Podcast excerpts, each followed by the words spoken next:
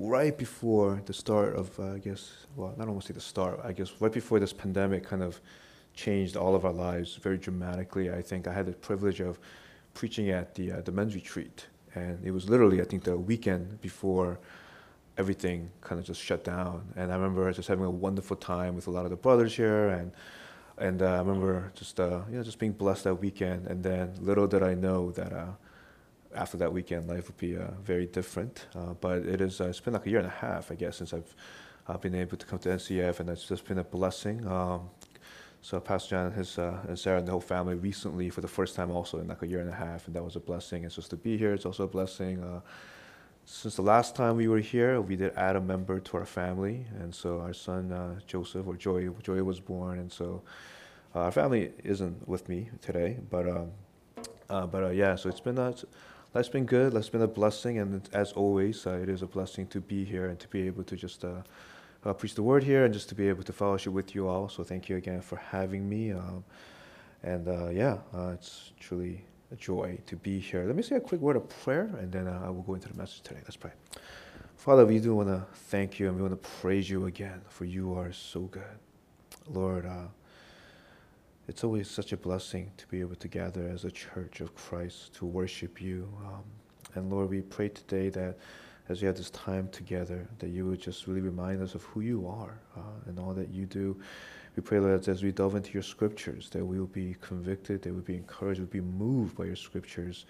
And we pray, Lord, that today, uh, as we see more of you, that we would be blessed and that we would just honor and glorify and praise your name. We thank you. And in Jesus' name we pray. Amen. So today we're in the book of Philippians and uh, Philippians chapter one, and uh, Pastor John read the passage for us. Um, I remember, yeah, ever since seminary, I remember always thinking that Pastor John has like a really nice deep voice, right? Like, it's like a it's like a good preaching voice, and uh, and uh, I think my, my wife commented on that once that uh, Pastor John has like a nice voice for preaching. I was like, what about my voice? I don't remember her commenting anything there, but.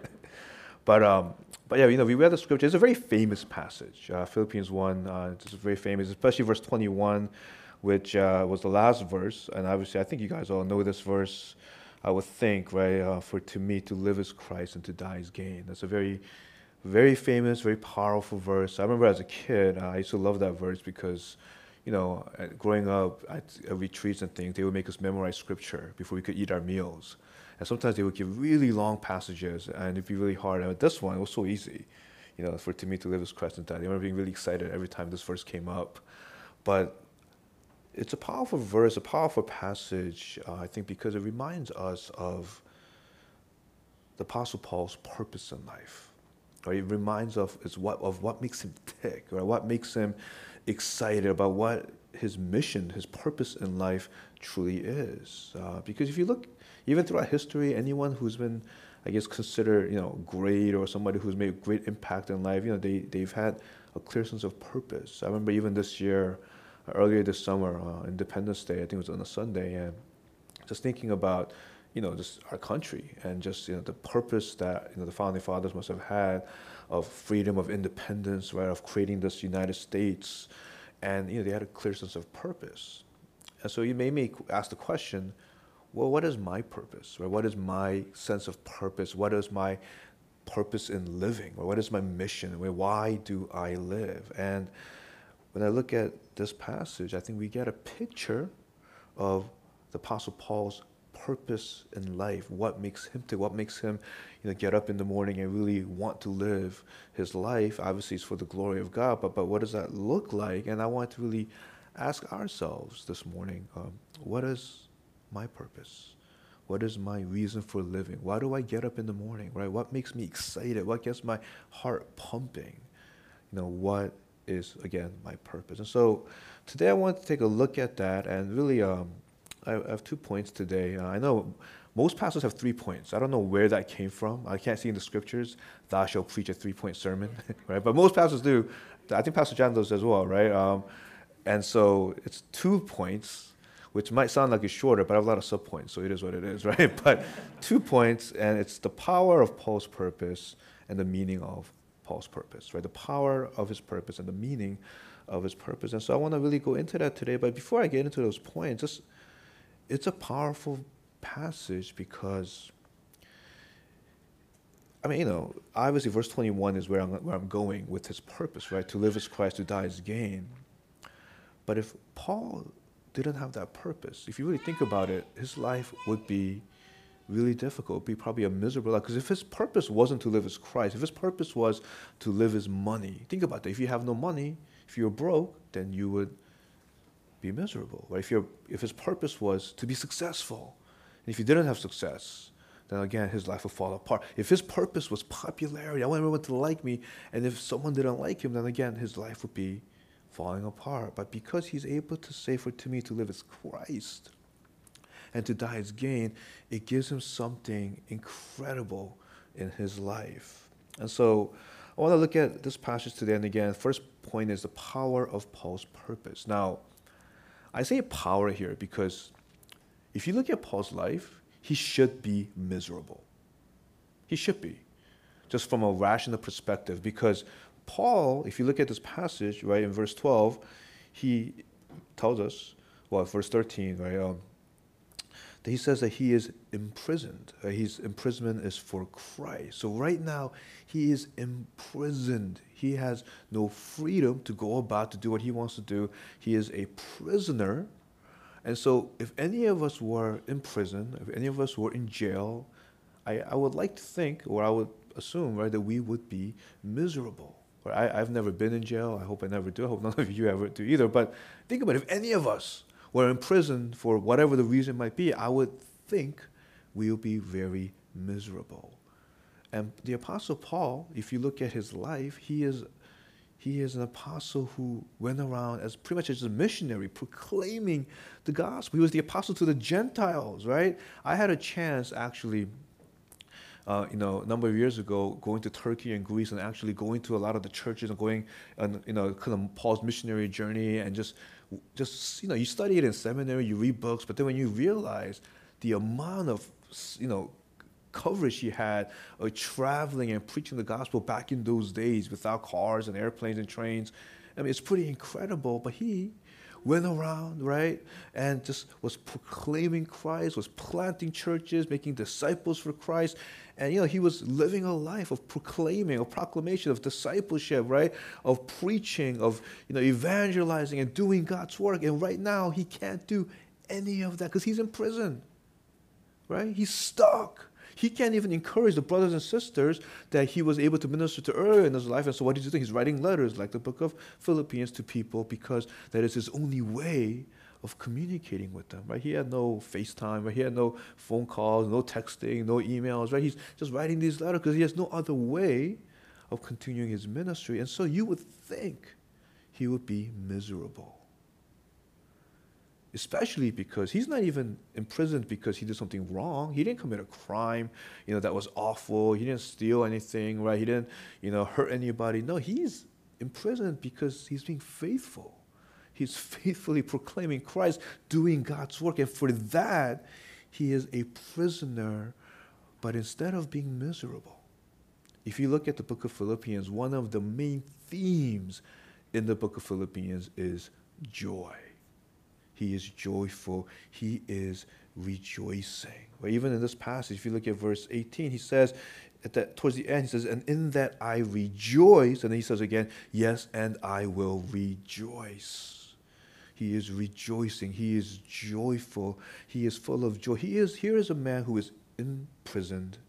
Here is a man who cannot do what he was doing before, doing God's work all over the different churches, right, proclaiming Christ. He can't do what he was doing. He is stuck here for being faithful. He didn't even do anything wrong. And yet, instead of being miserable, instead of drowning in the sorrows, he is rejoicing. Why?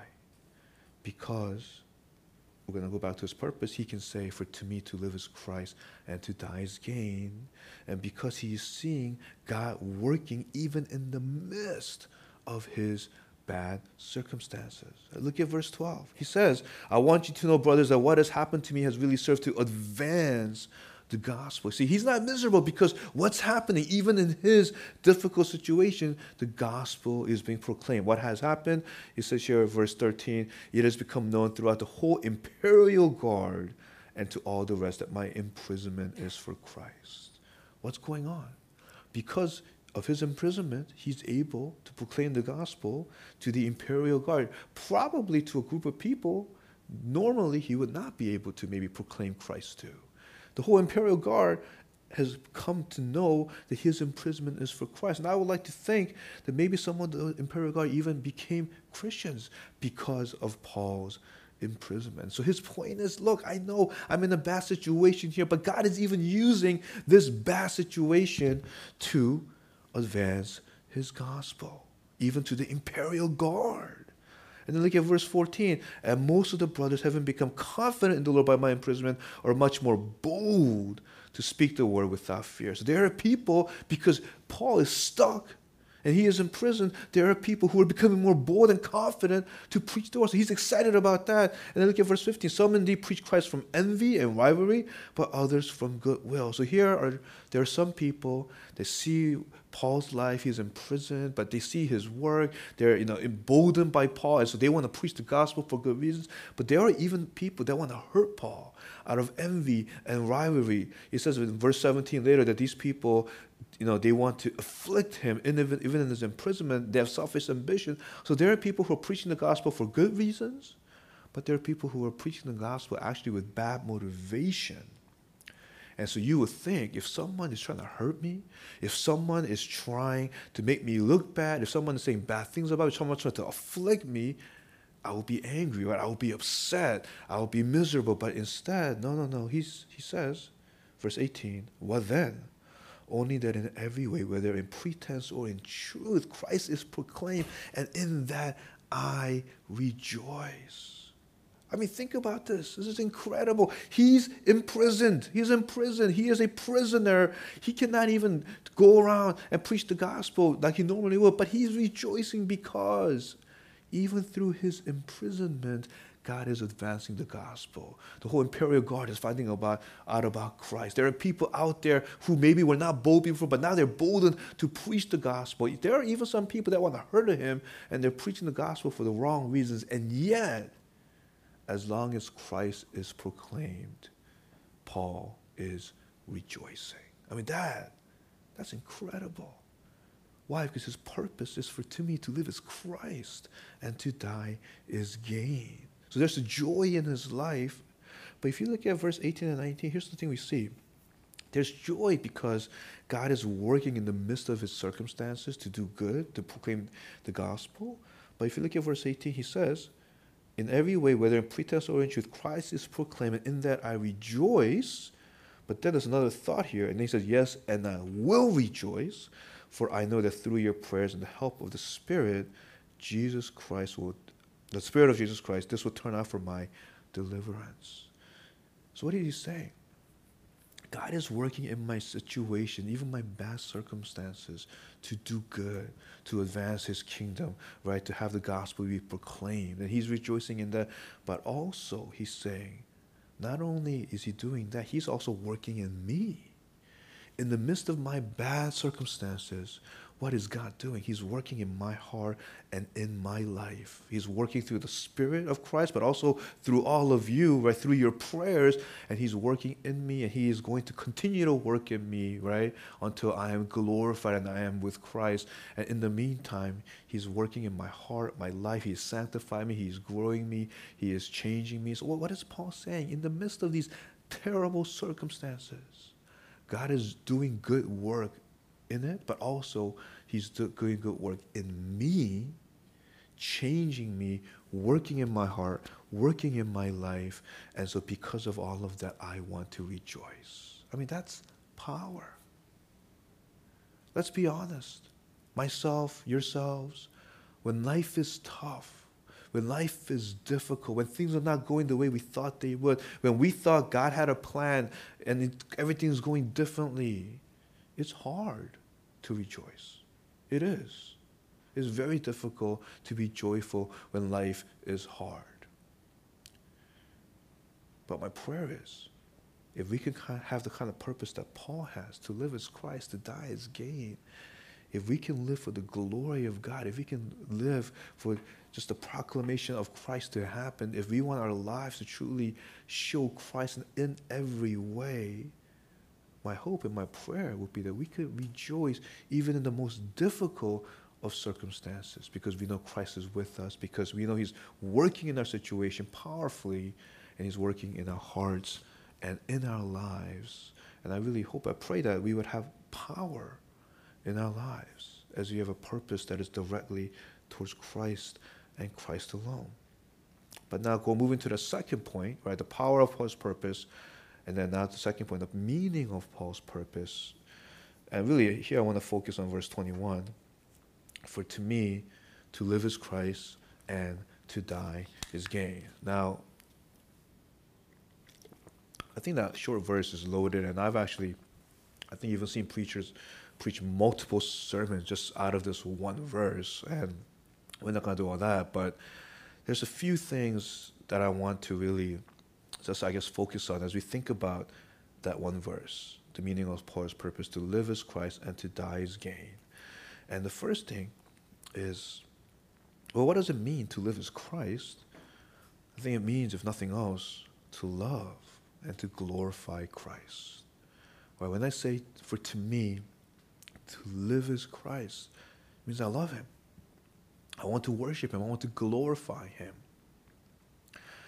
Now, if you're a Christian, and I trust that uh, you know most of us here are, I love Christ. Right? Being, being a Christian would mean that I love Christ. But the problem is that not only do I love Christ, I love a lot of other things too. And it's not wrong to love other things, but these things tend to compete with our love for Christ, right? And, you know, there's many things that we love. You know, some of you are here and, you know, you may be, you know, you may love, I'm sure, your family. That's a good thing. We may love our friends. You may love your church, right? You may love maybe a new car that you bought, maybe some clothes that you got, right? You may love your job, maybe, right? Not too many people, I don't think, right? You know, I remember growing up, I used to tell people um, that I love my contacts uh, because, uh, you know, for those of you know, um, you know, you know, you have bad eyesight. My, my eye, well, I, I had LASIK done, so now my eyes are good. But before that, it was there, it was negative nine. And so if you know what that means, right, it, it was bad, you know. And some of you, if you went to school with me, you probably know I used to have these, I used to call them my bottle rockets, right? Like, I used to have these glasses that were, like, so thick. And, and you know, it was just really bad. And I remember, you know, like, if, I remember thinking, like, if I don't have my contacts or glasses on, and if there was a c- crime committed, I would be the worst witness, right? I couldn't even see Pastor John's face from where I'm standing. I could see who he is just from his outline, right? But I couldn't see him. You know, clearly, that's how bad it was.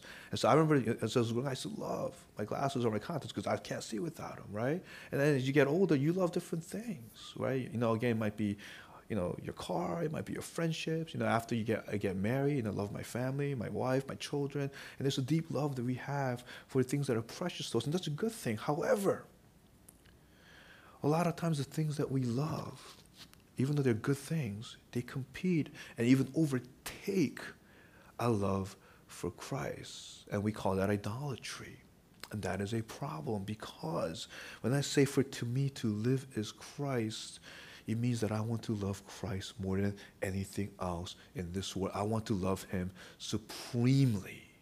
He needs to be first in my life. I want to love Him. I want to glorify Him. You know, uh, a pastor once put it this way. I really like the way he put it, so I'll use this. He called it varsity and junior varsity.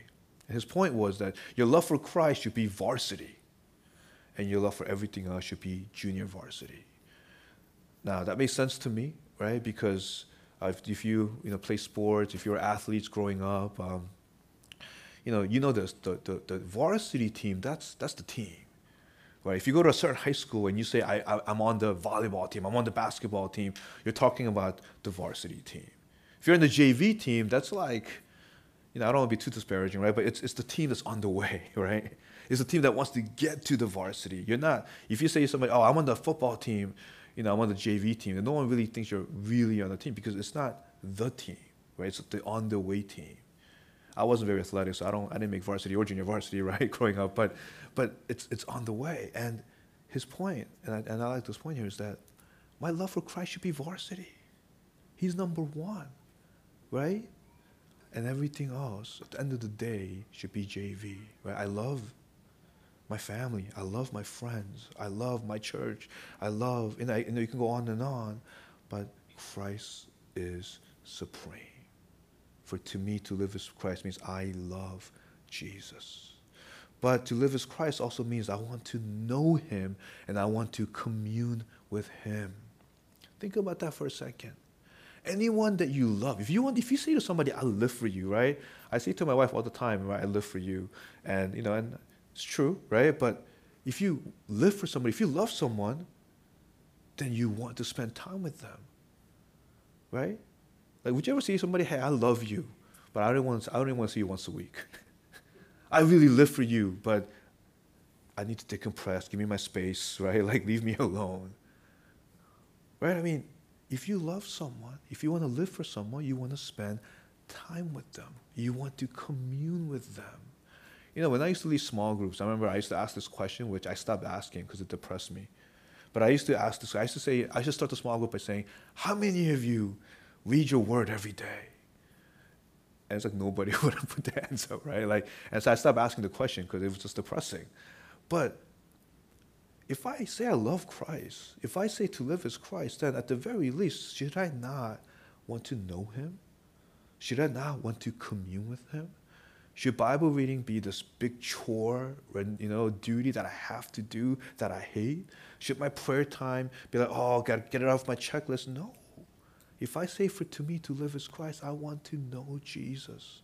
I want to commune with him. I want to read the word. I want to study it. When I hear sermons, right, if Pastor John is preaching, I'm not falling asleep or looking at my, you know, my phone, right? I'm, I'm, I'm focused. I want to learn. I want to grow. I want to know Christ. If I'm doing a Bible study, I want to get into it, right? If I'm listening to a praise song or singing a praise song, I want to really think about how amazing those words are and praise God through it and commune with him. If I'm reading the word on my own, I want to study it. Maybe I want to get a study Bible and really think about it, really meditate on the word. I want to know. I want to pray to him, right? I cry out to him, not just so he could answer my prayers, but through my prayer life, I could get to know him and grow deeper and deeper in my relationship with him. And so for to me, to live as Christ means I want to know you and I want to commune with Christ. So right, to live as Christ means I want to love him, I want to know and commune with him, but also to live as Christ means I want to imitate Jesus and I want to become more and more like him. You know, I remember growing up, I mean, you know, those of you, you know, who maybe a little older here, I guess, or I don't say older, I think we're all pretty young here, right? Older than some others, right? But I remember this, I remember growing up, you know, I was a big Knicks fan, but I couldn't help but like Michael Jordan because he was just amazing and he always crushed us, and that was sad. But I mean, there was this commercial, I think some of you might remember, you know, it was a Gatorade commercial. He said, like Mike. But I want to be like Mike. And I used to watch that and I used to think, I want to be like him too. But I wasn't very good at basketball, so it wasn't didn't mean anything. But you just, you know, all we had a generation of basketball players who wanted to be like Mike because they looked up to him. He was amazing. He was so great. If I say I love Jesus and I want to be, right, his disciple, if I say for to me to live as Christ, then I want to imitate Jesus. I want to become more and more like him. That's part of, I think, what that would mean. But you know, it's hard. It's easy to say that. It's really hard to live it. I remember one time, you know, um, talking to a brother, and you know, he was angry. Something bad happened in his life, and he was really angry, and he was really upset. And you know, I listened to him for like over an hour, and, you know, but I'm his pastor, so I felt like at some point I have to say something. I can't just listen to him. And so, you know, I share, I think about forgiveness and love or something. I forget what I said. And then he like literally stopped me. He said, Pastor James, I really appreciate what you're trying to do, but I don't, I don't need a sermon right now. I was like, oof. I said, brother, I'm sorry, but I'm your pastor, so I have a few more words for you, right? But I understood his point, right? Like, I'm angry. And so the last thing I want to hear from you is any talk of forgiveness, any talk of love, you know, and he's right. You know, that was the wrong time, you know, to preach a sermon to someone or to give those kind of words, right? But here's the thing. If I'm a child of God, and if I say for to me to live is Christ, then does that not mean, even if someone wrongs me and I'm angry, that there should be a desire for forgiveness? Maybe not right now, because I'm upset, but eventually should I not want to get there? And so now my approach is actually very different. And when people now tell me how upset and angry they are, I listen for a long time, maybe like sometimes an hour or more, and then I generally say something to this, or something like this. I say, I know you can't forgive him right now, or her, but I'm praying one day, as you reflect upon the love and the forgiveness of Christ, that you'll get there. That works a lot better, I realize, in, in the approach. But, but the point is, if I am a disciple of Jesus, if I say I, I want to live for him, if I, you know, if I, if I love him, I, I want to get there. I want to be like him, because Jesus obviously is all about forgiveness. We are here as his people because of his forgiveness for sinners like us. You know, I look at my life, and um, you know, I look at, you know, my wife and my kids sometimes, and then, you know, I, I didn't know this. You know, Pastor John knows this. I used to think I was a very selfless person until I, had, I got married and had kids, and then I realized I am really selfish, right? God just started really showing me my selfishness in so many different areas of my life, and it's hard. You know, I look at Ephesians five, and it says, you know, to love your wife as Christ loved the church. Christ died for the church. So I'm thinking, this is how I'm supposed to love my wife and my kids. And, you know, to be honest, it is so hard to be like Christ. And yet, here's what I know, that to be a Christian, to say, for to me to live is Christ, to die is gain, means that I do need to die to myself, and I need to love and have an other-centered, sacrificial kind of love that Christ shows. And so, what does it mean to live as Christ? It means to love him, to know and to commune with him, but it also means to imitate Christ, to become more and more like him, to want to serve, to forgive, right? To be other-centered. And let me say one more thing about to live as Christ. I think it also means that we are called to obey him and to serve him. Where I want to love him, I want to know him, I want to be like him, but also to live as Christ means I want to obey and I want to serve Jesus. You know, a pastor once asked this question uh, during a sermon. He said, if I told you, let's go to the mission field, and I don't think the country is that important, you know, let's go, come with me, you know, and God's calling us to serve, and if you knew that you were going to die on that mission field, would you come? I remember when I heard that, I remember thinking in my head, I don't want to answer the question, right? Because that's a hard question. But, the, but you know, I thought about this. If God calls me to do something, if I know God wants me to obey in a certain way, even if it's hard, will I obey? When I read the Word, do I pick and choose what I like and that's what I do? Or do I say, Lord, this is your Word, so whatever you tell me to do, I want to obey and I want to serve you? I remember when my son uh, was really young, and he's only fifteen months now, but I remember, you know, the first few months, I, you know, I used to do the night feedings. And, you know, those of you who've done the night feedings, it's terrible, right? You love your child so much, but you just look at him and you just, can you just go to sleep, right? Like, you're so tired. And I remember sometimes, you know, he would cry unless, you know, I would rock him or walk with him. And I remember one night I, I realized I'm like his slave. If daddy, sit down, I sit down, right, through his tears, right, through his cries. Daddy, I want you to stand up, I got to stand up. Daddy, I want you to walk around and rock me, I got to walk around, I got to rock him. Sing to me, I got to, like, whatever he wants me to do, I need to do, because I just don't want him to cry. Because the, the sound of his crying would just make me so miserable, but also I didn't want my wife and my daughter to wake up, right? So I'm just like, please don't cry. And whatever you want me to do, I'll do it. I remember thinking, man, he's like my master, this few months old, right? And obviously he's not, but Christ is. He is my Lord. And so when I say for to me to live is Christ, it means that I want to love him, I want to know him, I want to commune with him, I want to imitate and become like him, but it also means I want to obey Jesus and I want to serve him. But when we look at the meaning of Paul's purpose, to live is Christ, to die is gain, it doesn't just say for to me to live is Christ. It also says to die is gain. And, you know, it's interesting. If you look at the passage, I, you know, I didn't read verse twenty-two and onwards, but he actually talks about how, you know, what should I choose? He says, I'm hard-pressed.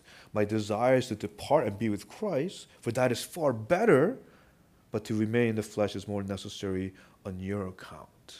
So he's pretty much saying, look, it's even better for me to depart and be with Christ, but I'm going to stay here, right, for your sake, because, you know, I have more ministry, I have more work to do, you know, for the, for the Lord. And it's interesting. What does that mean? I want to depart. I want to be with Christ. What does it mean to say to die is gain?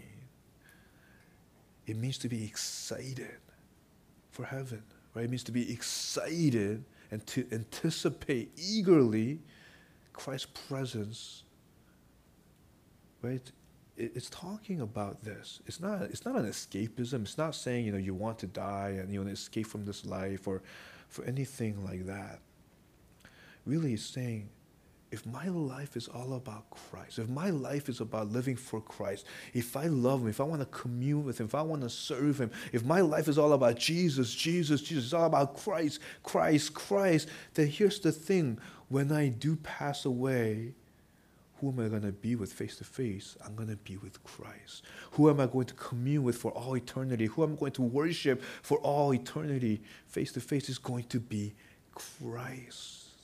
So what he's saying is my life now, it's exciting, it's joyful, it's amazing because I get to live for Christ. But even when I die, I get to be with Him and commune with Him for all eternity. And so to die is gain. Uh, one commentator put it this way. He says, Paul says that in death, there's more of what satisfies him now. The now is amazing because it's about serving Jesus, which brings meaning and joy, but he knows that the later is better because it involves face-to-face communion with Christ. Now think about this for a second. Can you imagine trying to threaten someone like the Apostle Paul? You go to him and you say, you know what? Stop preaching the gospel. Stop talking about this Jesus. Stop doing God's work, or we're going to throw you in jail. He says, bring it on. To live as Christ. Or God's going to do good even through that. We're going to, you know, whip you. We're going to hurt you. Bring it on. We're going to make you suffer. He says, bring it on. I'm going to know more of Christ's sufferings as I suffer. Bring it on. They say, we're going to kill you. And he says, well, to live as Christ, but to die is gain. Bring it on. How do you stop someone like this? You can't. Because his purpose is so clear. For to me, to live is Christ, and to die is gain. But here's the thing. Where? Where does Paul get this purpose from? How does he even come up with these words? It's because he's looking at Jesus. So you have to realize, you know, those of you who don't know, Paul was not always a faithful Christian. He was not always an apostle. He was actually a persecutor of the church. If you read the book of Acts, you see Apostle Paul was scary. He was called Saul before the, back then, and he was somebody who hated Christians, and he wanted to hurt Christians. He wanted to imprison them. He wanted to make them suffer. So he used to go around looking for Christians, and he was a very tough, strong persecutor of the church of Christ until Christ came into his life. And Christ completely has transformed his life. And the Apostle Paul has realized that even a sinner like me who is persecuting Christ and his church, I can be forgiven because of what Christ has done on the cross. He realized that Christ went to the cross, that he died the death that his people deserve, right? And that we have found forgiveness and eternal life and a relationship with Christ through what Jesus has done. And so the Apostle Paul, I believe every day he's looking at the cross, he's gazing at the cross, he's looking at Jesus, and he sees that Christ, through his life, is saying something like this, for to me, to live is for my people, right?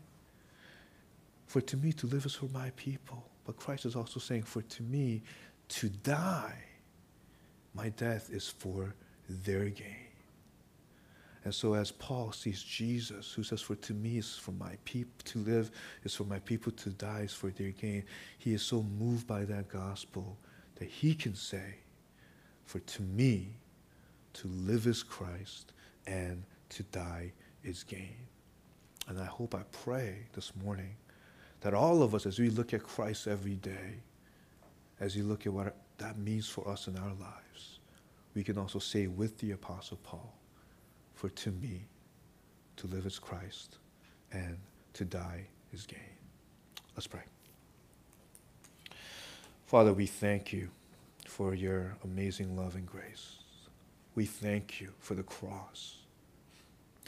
And we thank you that even sinners like us could be forgiven, that we could be saved, that we, that we could become the children of God. And we pray, Lord, that as we look to the cross every day, we could say with Paul, for to me to live is Christ and to die is gain. That we could rejoice despite all of our circumstances, that we could desire to love Christ, to know Christ, to be like Christ, and to obey and to serve him. And Lord, that we could even say, not just to live is Christ, but to die is gain. For I look forward to spending eternity with, for I look forward to spending eternity with Christ. We thank you, we praise you, we worship you. In Jesus' name we pray. Amen.